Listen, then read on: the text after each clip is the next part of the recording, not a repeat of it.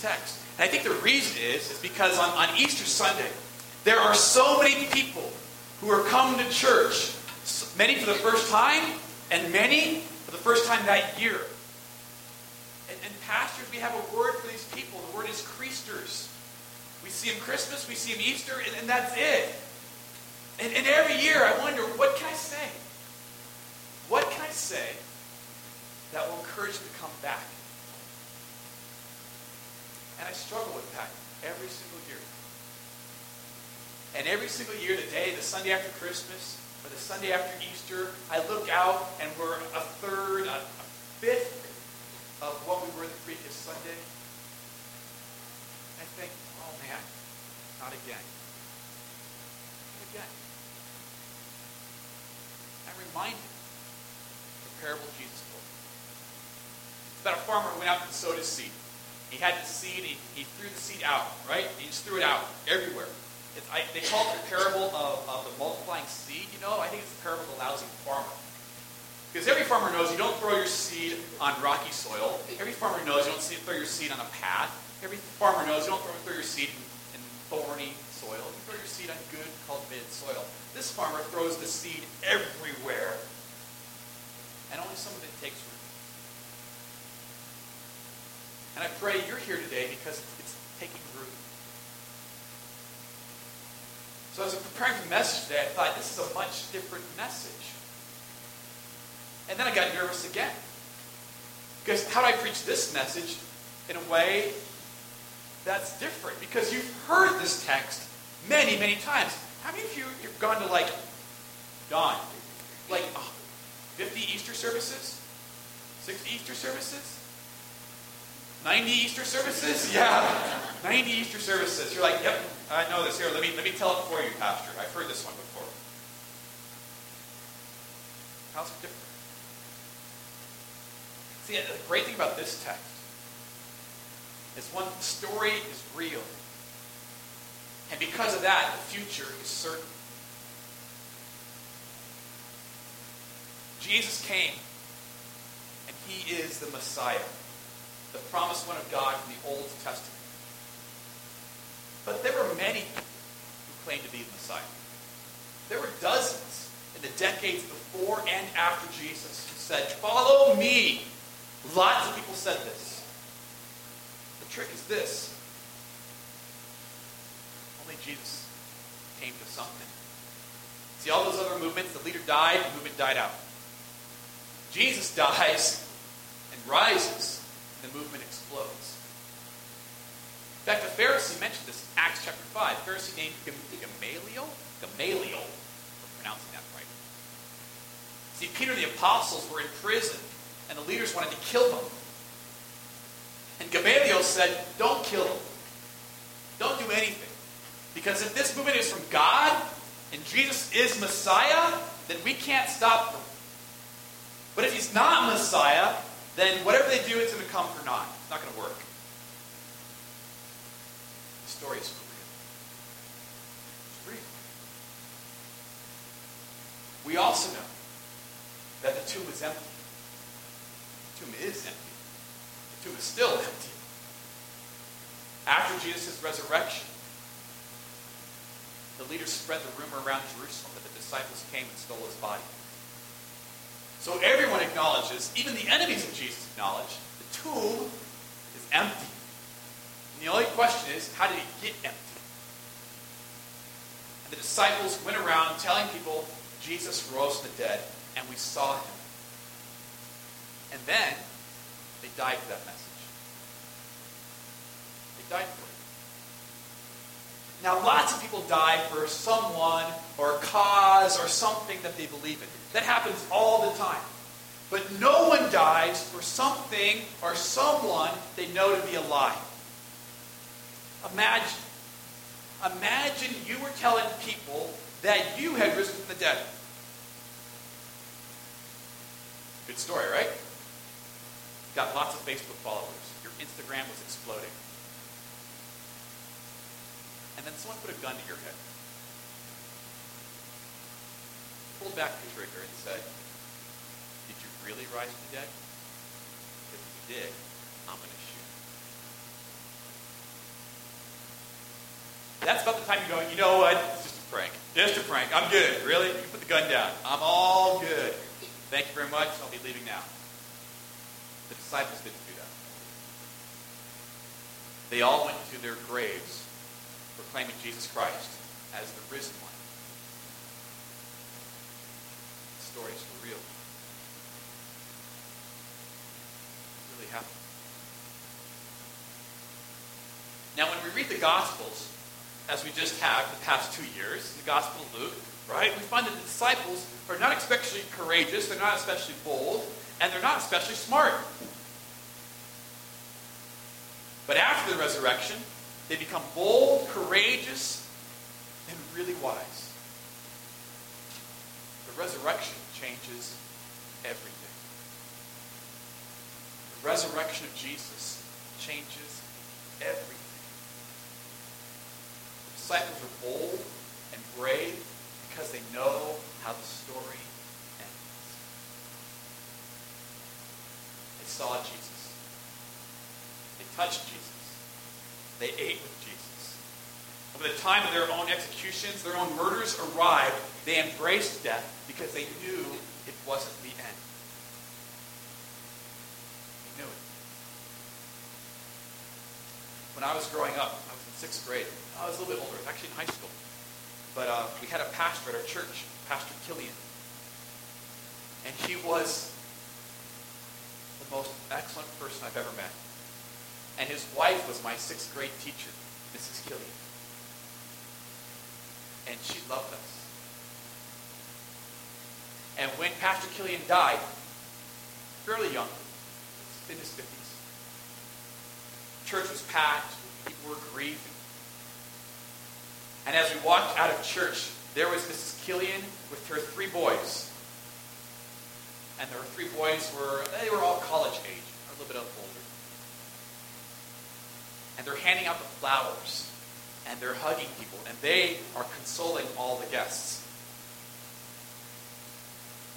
And they could do it because they knew the future. They knew the end of the story. And even though they were sad, and even though they were hurting, and even though they were in a lot of pain, they were comforting others because they knew how the story ends.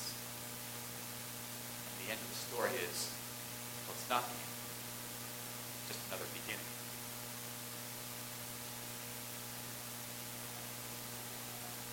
How would you live?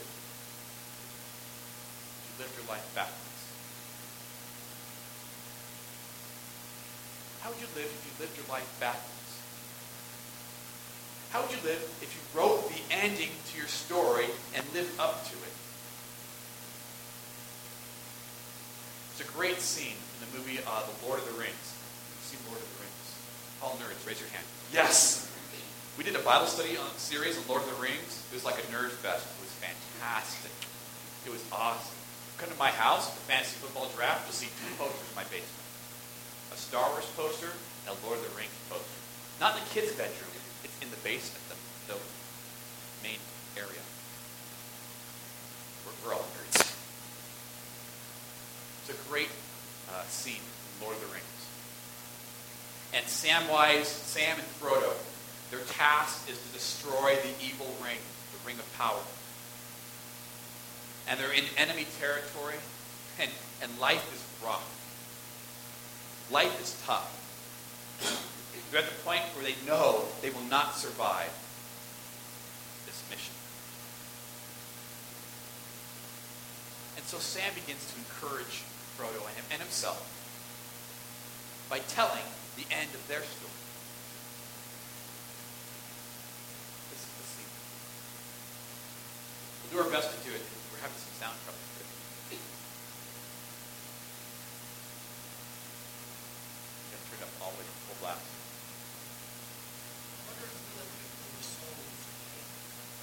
What? I wonder if people will ever say, let's hear about Frodo, Ring.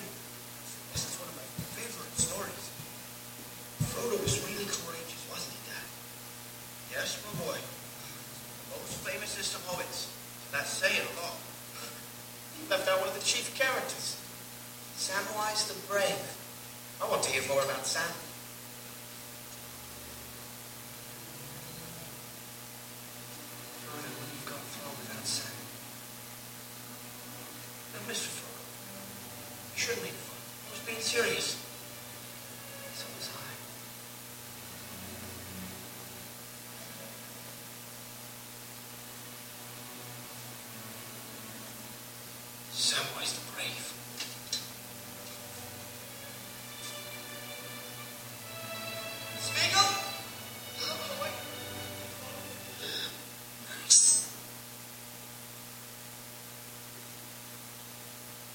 What is your ending?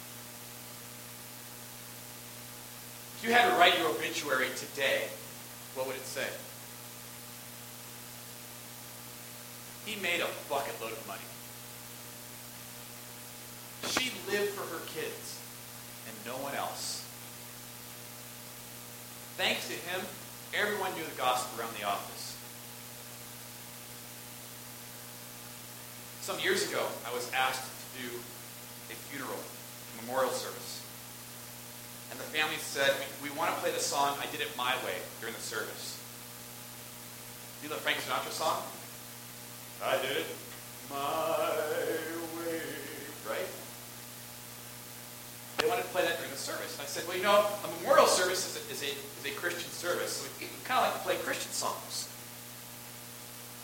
So I said, we just want to do it like at the end, we close the service, and you want to do a little video thing at the end. Do that, but we're not doing, I did it my way during the Christian service. And sure enough, I talked to the folks after the service, and uh, this guy was, was kind of a hard-headed jerk. That should be the title of the song. I was a hard-headed jerk, right? It was horrible. Horrible. What's your legacy? Would your obituary to say? What do you want it to say? What do you want it to say? Because you know how the story ends. The story is real and your future is certain. And how will you leave a legacy in light of that future? Life is best lived backwards. Best lived backwards. Not looking back on your past and, and regrets and, and failures, but writing your future. Because the ending, because the resurrection, it's good. It's certain. So I wrote my obituary. Here it is. Jason Haynes was born on September 9th, 1973, to two awesome parents, Doug and Cindy Haynes. His older twin brother, Travis, was born three minutes before Jason because he pushed his butt out. He grew up in California, met Heather Barons in Nebraska, and made one of his smartest decisions when he asked her to marry him. The man certainly outkicked his coverage on that one. They have three incredible children who are Jason's pride and joy. He was a pastor for many years, and his congregation quickly learned that God really can use the least of us. When Jason stood, he stood in the power of the resurrected Lord. When he fell, he fell into the gracious arms of Jesus. He will most certainly not live forever in our hearts. In fact, we've already sold his cherished football card collection. But we look forward to seeing him again. Jesus is Savior. Because of Jesus' resurrection, we will see him on that day. What's your legacy? What's your obituary? And will it last? When I say that, I mean, will it be eternal? Are you sharing Jesus with your kids, your grandkids? Your coworkers know you follow Jesus. They know that.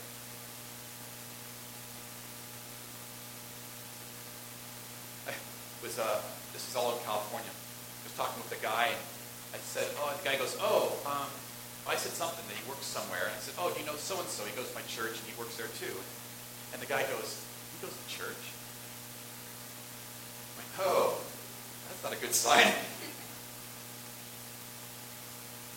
your legacy. I want to encourage you. Go home and write your obituary. Write it down. Don't just think about it. Write it down.